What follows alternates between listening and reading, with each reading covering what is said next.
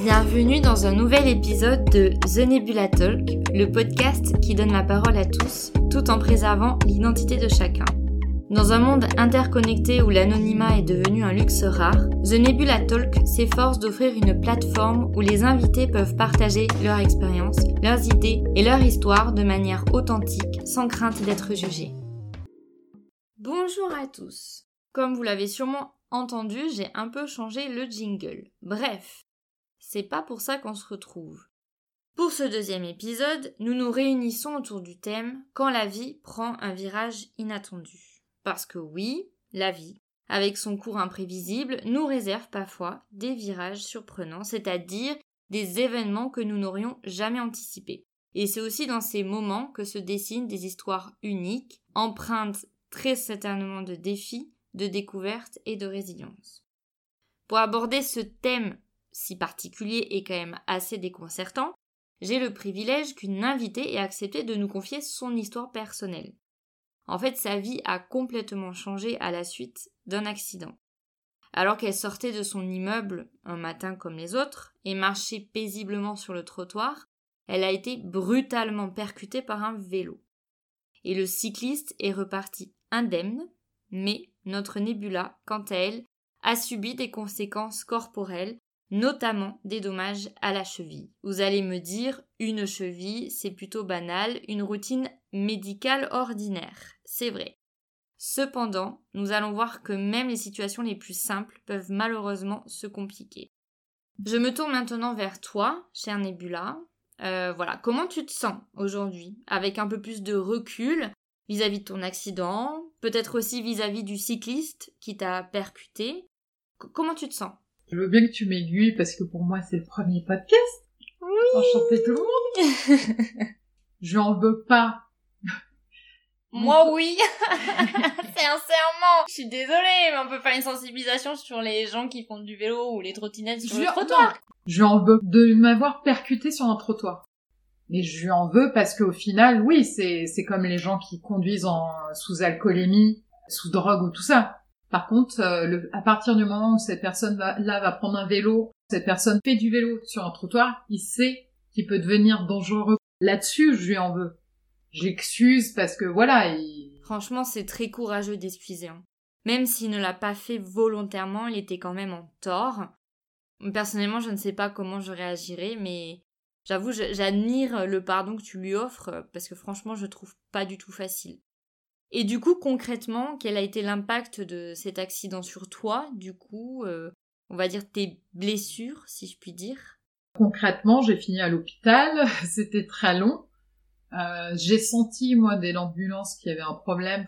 On est quand même relié à notre corps plus ou moins consciemment. Et en fait, je me rappelle de sentir mon pied contre l'ambulance et de sentir qu'il y avait un truc qui était pas pareil des deux côtés. Mais bon, on verra.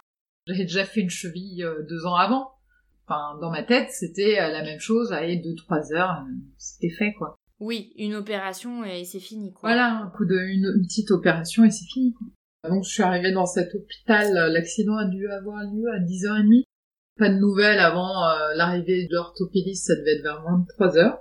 Il m'annonce qu'en fait, c'est que... sur le moment, je me dis, c'est qu'une cheville de cassée. Donc, je me dis, bon, j'ai déjà fait. Il y a 5 mm entre les deux os. C'est ce qu'on m'a dit. C'est tout ce que j'ai retenu. Donc je comprends qu'il n'y a pas de place en fait pour me prendre dans cet hôpital. Enfin, m'opérer assez rapidement, quoi. Alors que d'après lui, il faut une opération. Moi, étant un peu perdue dans tout ça, sentant un peu flou quand même, puis on a besoin d'être rassuré et de savoir où on va en fait.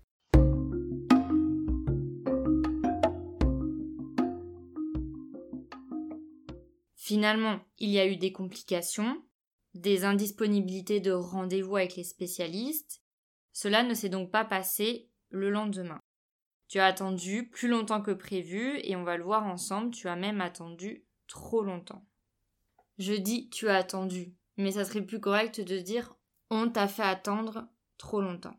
Donc au bout de 3 semaines, je commençais un peu à hâte de le revoir, ce médecin qui me dise et qui m'opère en fait. Moi je me disais il va m'opérer et allez à tout casser 2 mois. C'est fini. J'apprends en 5 minutes chrono qu'en gros, je vais avoir déjà 6 mois sans marcher. Donc, quand on passe de valide à avoir une vie à courir partout, à faire du sport, etc. et avoir une vie, être toujours debout en fait.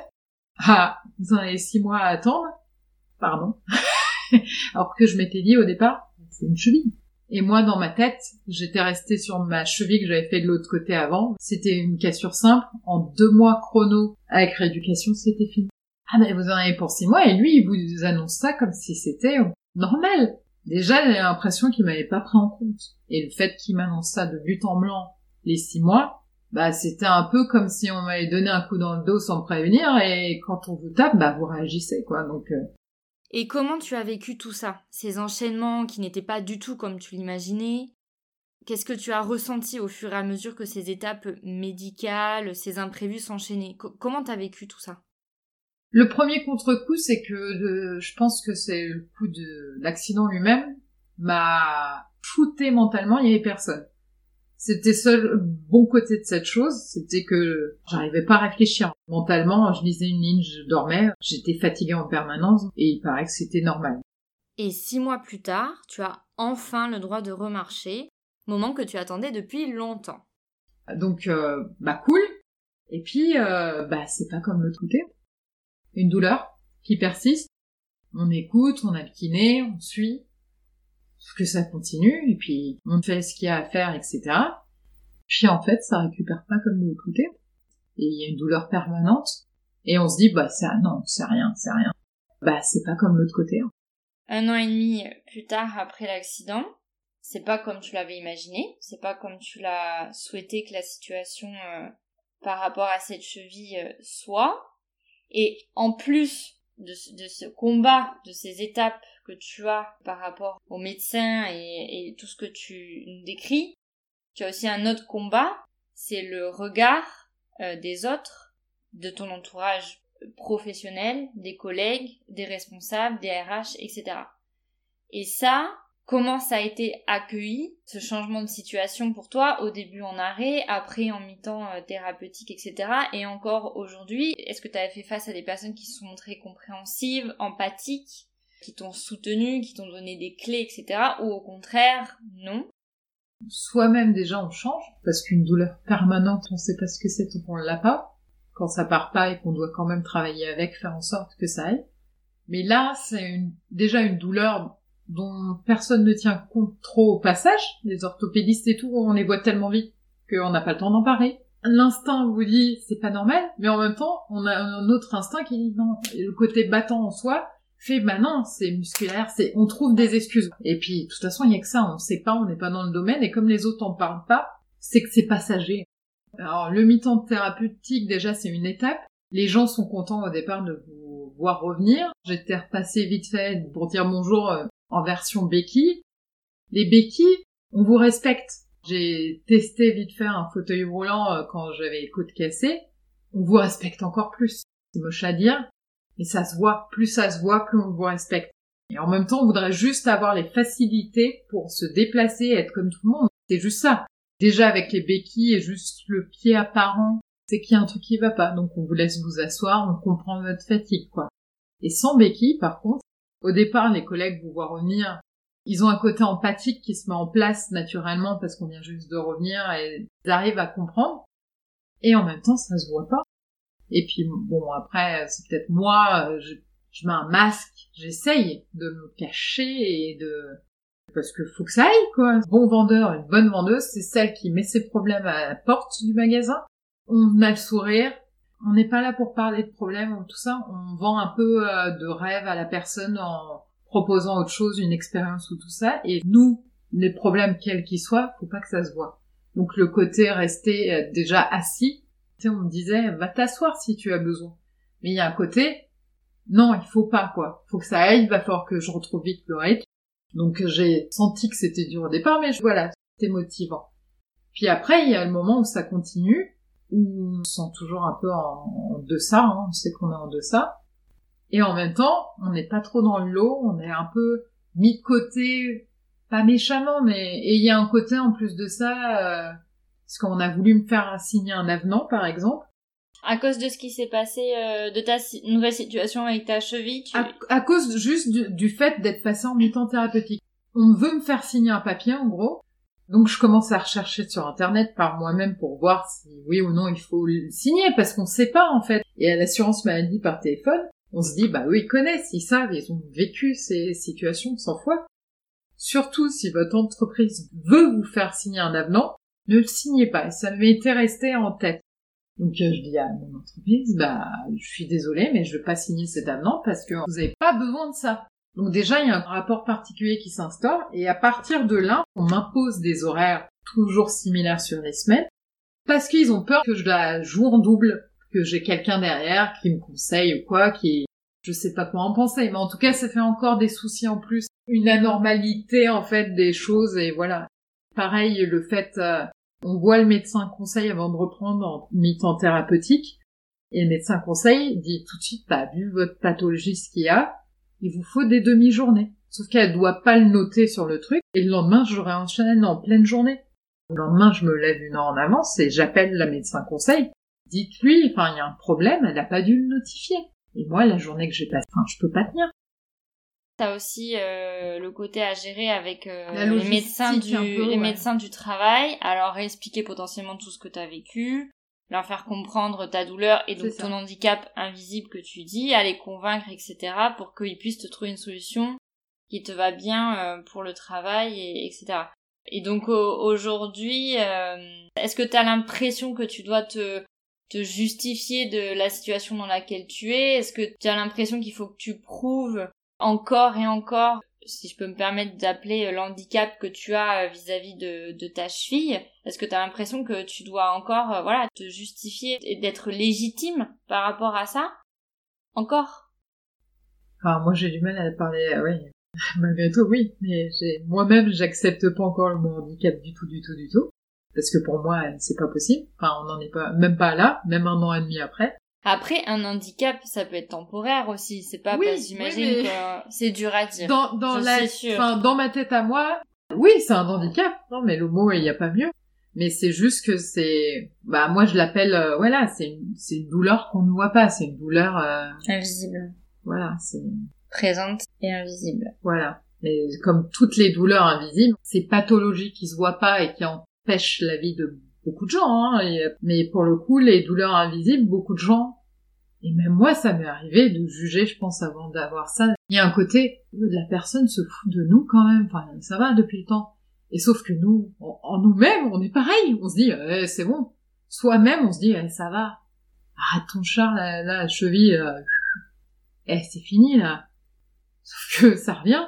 C'est ça qui est dingue, c'est que des fois, pour me positionner sur un coussin, ça soulage. Et des fois, ça éteint totalement la douleur. C'est comme si j'avais plus aucun signal. Et là, je me dis, c'est, bah voilà, peanuts, quoi. C'est parti. Et il y a des journées où ça se passe plutôt bien, honnête, où je tire pas sur la chose et je me dis, bah, en fait, ça va, la journée était pas mal, enfin, ou la fatigue est moins présente ou quoi. Le problème de cette douleur, en tout cas, c'est que généralement, ça se réveille la nuit, le soir. En temps normal, je suis quelqu'un assez dynamique, qui est tout le temps debout, à faire du sport, etc. Donc je suis fatiguée, que là je ne suis pas fatiguée physiquement, donc je n'ai pas envie de dormir, et surtout j'ai la douleur qui se réveille le soir, en mode « Salut ! C'est ce soir !» Et c'est parti pour la nuit.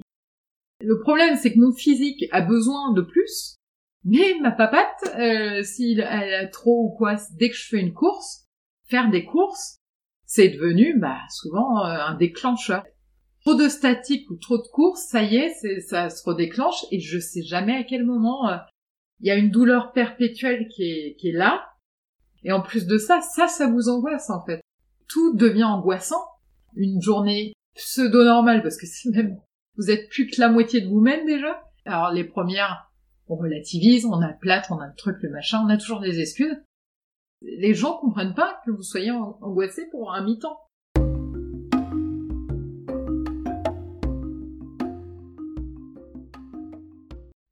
Le pire, c'est la douleur qui empêche de dormir et vous êtes sur les nerfs et là, c'est des nuits et ça, j'avais jamais vécu ça à ce point-là avant.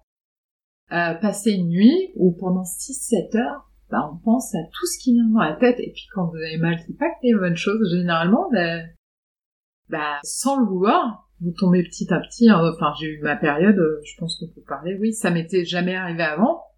Je tenais sur les nerfs, j'étais fatiguée par tout ça, mais je tenais à essayer justement de voir les gens qui m'insufflaient de l'énergie et, enfin, qui me changeaient les idées au mieux, pour éviter de parler que de ça, parce que c'est pas une vie, et parler toujours de la même chose, et c'est une pathologie que vous savez même pas de quoi expliquer, on va faire toujours la genèse. Y a pas de réponse, et même les pros savent pas quoi dire, ou ne disent rien. Et en plus de ça, la pire période, c'était arriver en fin de mi-temps thérapeutique, la partie consciente, le bon petit soldat qui était content parce qu'il se disait, bah, j'entends, c'est fini, et puis il y avait un côté, ah, c'est bon, quoi. Juste avant, j'ai rencontré un médecin conseil de l'assurance maladie, que je n'avais jamais vu avant, et il vous réduit à, bon, ça va, vous avez pas perdu une muscle. J'ai pas perdu de muscle, tu me mesures. Non, j'ai pris 9 kilos. Je pense pas que ce soit du muscle, je pense que c'est du gras, hein. Je suis pas trop portée sur l'apparence, et c'est gênant, c'est embêtant au niveau des fringues et tout. Mais le fait qu'ils se disent, bon non, ça va, c'est que ça va. Et puis, qu'ils s'adressent à vous comme si vous étiez une fraude, alors que vous-même, vous savez pas comment lui expliquer, mais dans ce genre de cas, le fait d'être trop souriant, de trop cacher les choses, et de faire en sorte que même quand on a mal, il y a un moment donné, on fait en sorte de pas le montrer, en fait, ça devient un défaut et les personnes ne croient vraiment pas, même les gens dans le domaine, en fait. Un autre aspect qui est quand même hyper important de ce chapitre actuel de ta vie, c'est l'entourage. Donc, bien évidemment, t'as parlé de tes parents, de ta famille, qui est important, amical, etc. Je sais pas si dans ton entourage, tu as des personnes qui ont eu aussi ce genre d'expérience, mais j'imagine que si c'est pas le cas, ça doit être difficile aussi. Soit d'en parler, de réexpliquer, de mettre à jour tout le monde, c'est un peu pénible. De tomber dans le piège de ne parler que de ça, ou d'être compris, parce que tu l'as dit tout à l'heure, en fait, c'est pas tout le monde qui a la compréhension de vivre avec une douleur au quotidien. Moi, j'avoue que je le vis pas.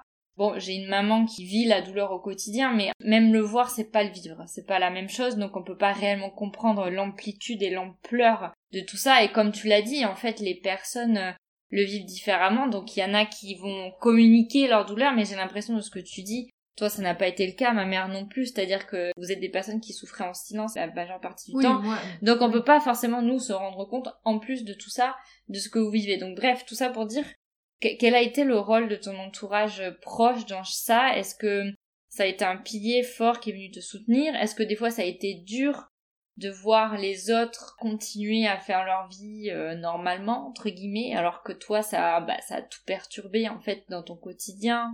Que ça soit au travail, mais aussi, donc tu disais, faire du sport, etc.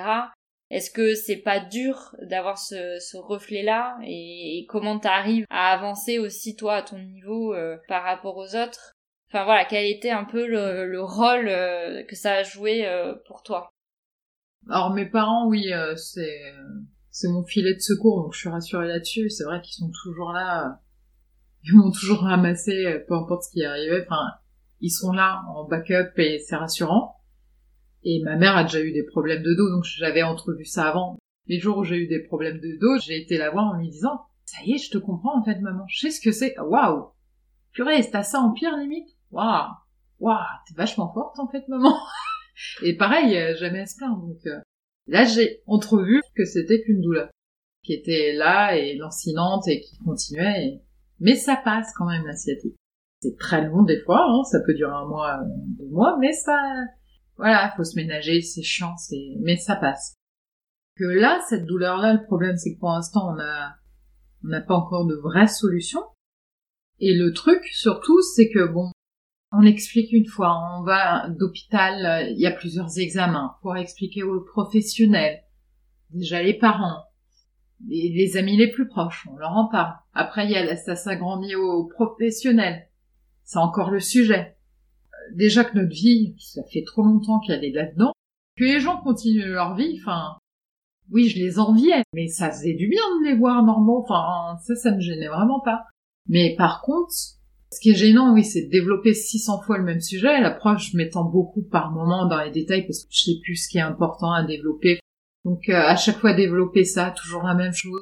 Là, même là, l'on répétait tout, mais c'est reparti. C'est reparti pour un tour. Non, mais voilà, quand il y a un moment donné, nous-mêmes, on se perd dedans parce que ça fait 600 fois qu'on raconte la même histoire pourrie et elle nous intéresse franchement pas, cette histoire, quoi. Ça va une fois, 2 fois, au départ, c'est nouveau, mais après, c'est une histoire, on veut entendre autre chose. Quand ils me racontent leur vie, leur truc, putain, ils ont été en vacances, truc, la machin, peut-être, bah, raconte-moi ce que tu veux, on change de sujet que le médical, quoi. Ou alors, tu me trouves des solutions, des spécialistes, mais si t'en as pas, enfin, parlons d'autre chose, quoi, c'est vraiment ça. Et par contre, oui, petit à petit, le truc, c'est qu'on sent que on n'est plus pareil, on n'est pas, enfin, moi, en tout cas, ça se voit sur le caractère. Je suis moins joviale, donc c'est moins sympathique. Je veux pas sourire toute la soirée, quoi. Je fais un peu plus la gueule, quoi. Donc forcément, c'est un peu plus chiant, donc je suis plus compliquée à sortir, donc c'est ce que je comprends, hein. Mais certains amis qu'on voyait plus, on les voit beaucoup moins. Donc on se dit, bah merde, et ce qu'on entrevoit en même temps, on est chiant soi-même, on se supporte moyennement, donc c'est pesant. C'est aussi un événement qui va, comme tu dis, qui va changer ta personne, mais pas que. Ça impacte les échanges, ça impacte ton environnement. Mais c'est aussi, je me dis aussi, potentiellement, c'est entre guillemets un bon test parce que tu vois, on le dit souvent, mais on a quand même très peu d'occasions dans la vie de le tester, de se dire, ok, les amis, c'est bien pour les bons moments, on en a plein. Pour passer des bons moments, pour aller au resto, au ciné, en vacances et tout ça, on peut trouver plein de potes, ça c'est clairement pas un souci. Mais avoir de vrais amis, c'est aussi qu'ils soient présents dans les moments difficiles. C'est-à-dire dédier du temps, alors que ça soit par téléphone, mais aussi en réel. Avoir cette intelligence de qu'est-ce qu'on parle, qu'est-ce que tu as envie de parler, qu'est-ce que tu n'as pas envie de parler. Avoir l'intelligence de comprendre que la personne, bah, comme tu l'as dit, n'a pas forcément envie de rigoler toutes les 2 minutes. Enfin, tout ça, finalement. Par contre, il y a des périodes de grand vide. Et en même temps, on a besoin de ce vide. Juste qu'on nous laisse, quoi. Pour lâcher, en fait.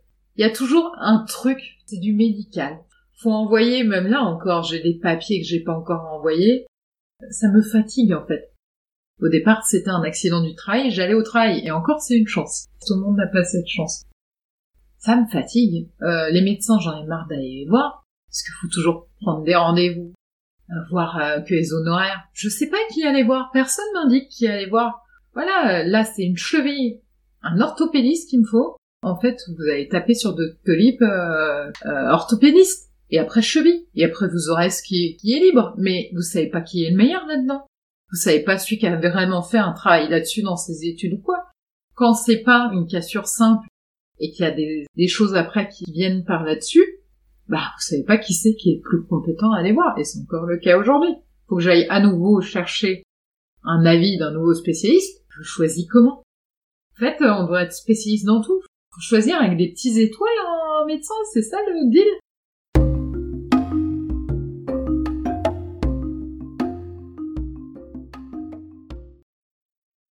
Un autre dernier thème que je voulais aborder avec toi et qui m'a paru... Enfin, ça me paraît assez intéressant d'avoir ton point de vue là-dessus quand on est quand même dans une société où on a une pression de productivité dans le travail, certes, mais aussi personnelle. Tout le monde va pas forcément se reconnaître là-dedans, mais je trouve que la tendance générale, c'est que « Ah, voilà, dans 3 mois, il faut essayer de réaliser tel projet. Dans 1 an, il faudrait que j'essaie d'investir là. Il faudrait que j'aille faire ce voyage là-bas. Il faudrait que je mette de l'argent de côté pour ça. Il faudrait que nanani nanana. » Donc bref, on fait toujours des plans plus ou moins longs. Et toi, quel a été ton positionnement vis-à-vis de ces projections ? Ton accident était imprévu et a donc perturbé ta vie. Et qu'est-ce que sont devenues tes projections dans ce contexte ? On a une période comme ça, on a le cul entre 2 chaises, pour moi, j'ai résumé ça comme ça. J'ai essayé, d'ailleurs, cette année, j'avais mis mes vacances vu que j'en avais pas pris l'année dernière. Justement, j'étais en mode, hop, la maladie, je fais tout pour me réparer, et c'est fini, quoi, salut. On change, je retourne à ma vraie vie. Ça s'est pas fait. J'avais prévu des vacances au mois de mai cette année.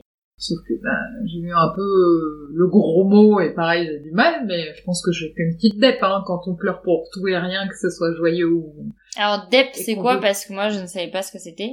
C'est vrai ? Dépression. Dépression. C'est un mot tabou peut-être. C'est dur d'accepter en fait. Enfin, c'est un gros mot, dépression.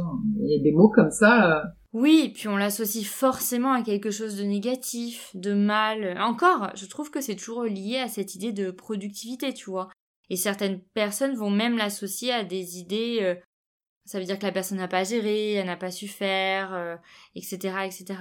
On commence maintenant à parler de tout, donc ça aide. Je pense que je ne dirais pas ce mot sans ça. sans cette période à commencer à parler des problèmes. Sinon, je dirais non.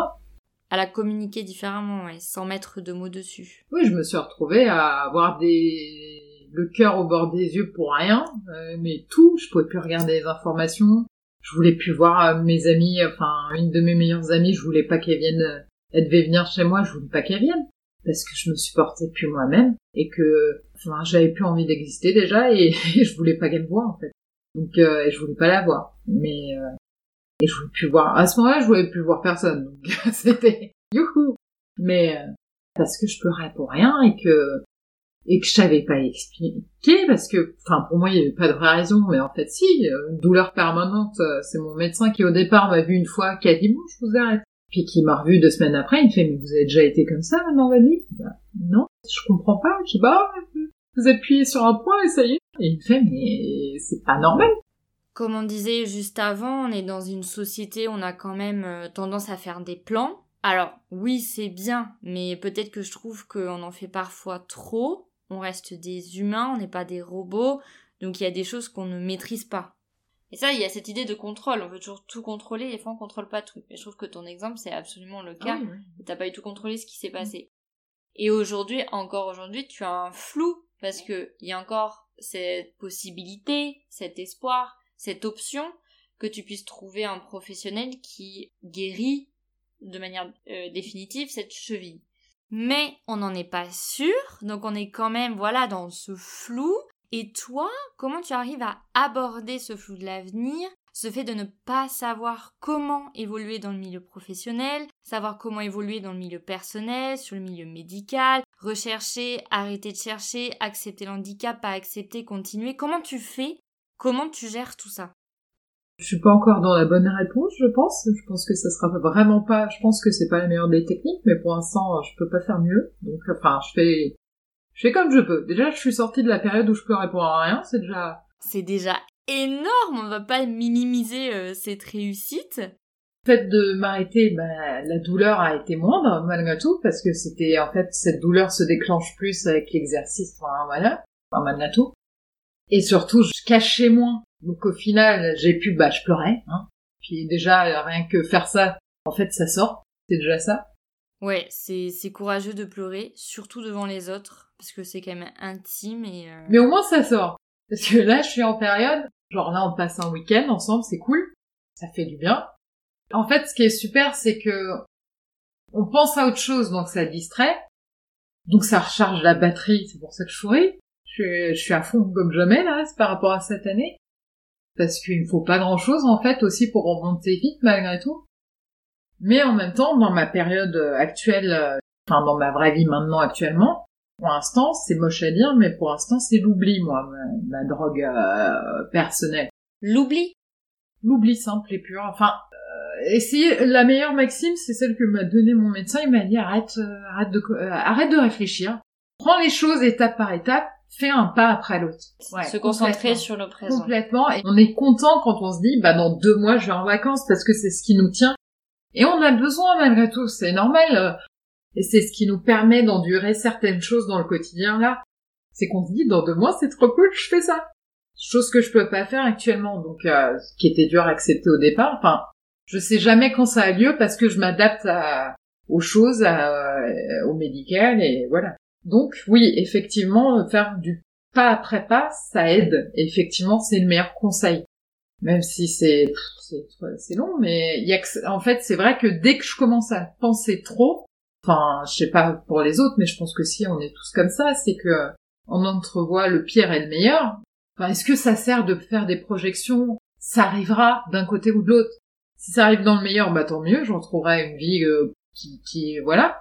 Et puis au pire, je commence à me dire, effectivement, peut-être que mon métier n'est plus adapté à, effectivement, ces douleurs, etc.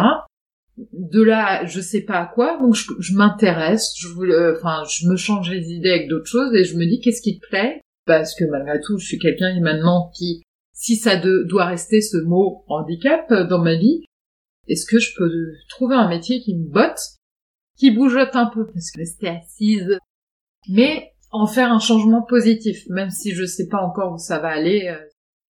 Je reviens sur ce que tu as dit quand tu as dit oui, la personne qui fait une projection sur 2 mois, qui va partir en vacances, ça l'aide à tenir le quotidien, etc.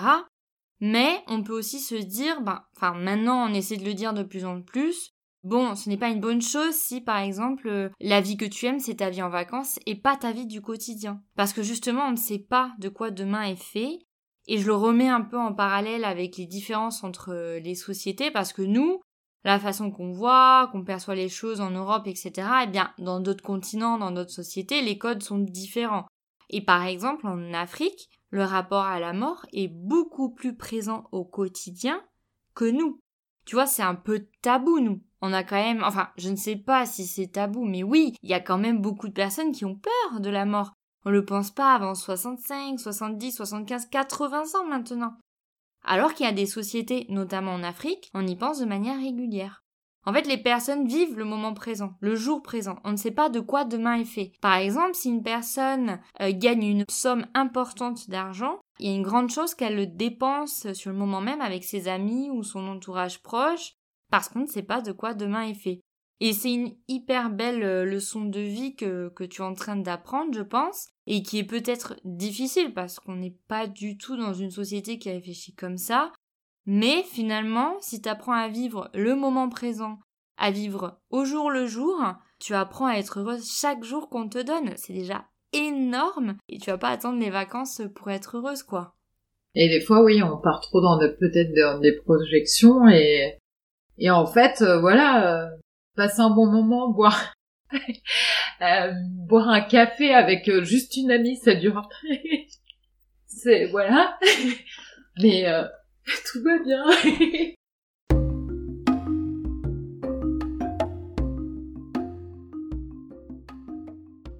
Alors, ce que j'ai appris en vivant ça, c'est qu'en fait, j'ai entrevu et maintenant je vais oser. C'est déjà le cas. Ça m'est arrivé il y a pas longtemps. J'ai un ami qui a été opéré d'un truc où on se remet vite, tu vois, ça dure 2 jours, 3 jours et c'est fini, normalement. C'était le cas. Mais avant, je faisais un petit message en passant, ce qui est déjà pas mal, mais on a qu'au scrap, mais un petit message genre remets-toi bien et tout. J'ai tendu une perche, si t'as besoin de quelque chose, si tu veux, je passe. Il m'a pas répondu, mais je l'ai pas mal pris parce que je suis passée par là. Et en fait, j'ai eu ce genre de message de personnes d'ailleurs que je m'attendais pas forcément et c'était des messages magiques pour moi et même là j'ai eu une période et c'est encore le cas je pense, je me suis beaucoup renfermée etc.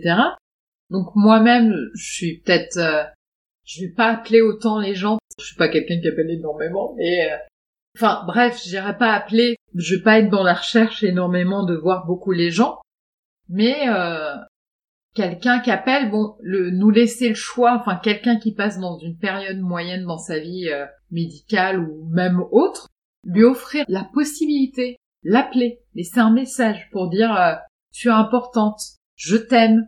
En fait, il y a eu des gens, c'était des collègues, je les considérais juste comme des collègues, et le fait qu'ils laissent un message un peu en genre j'espère que tu vas bien quand même et tout, ce genre de message, ça booste ce genre de petits trucs, de petites attentions.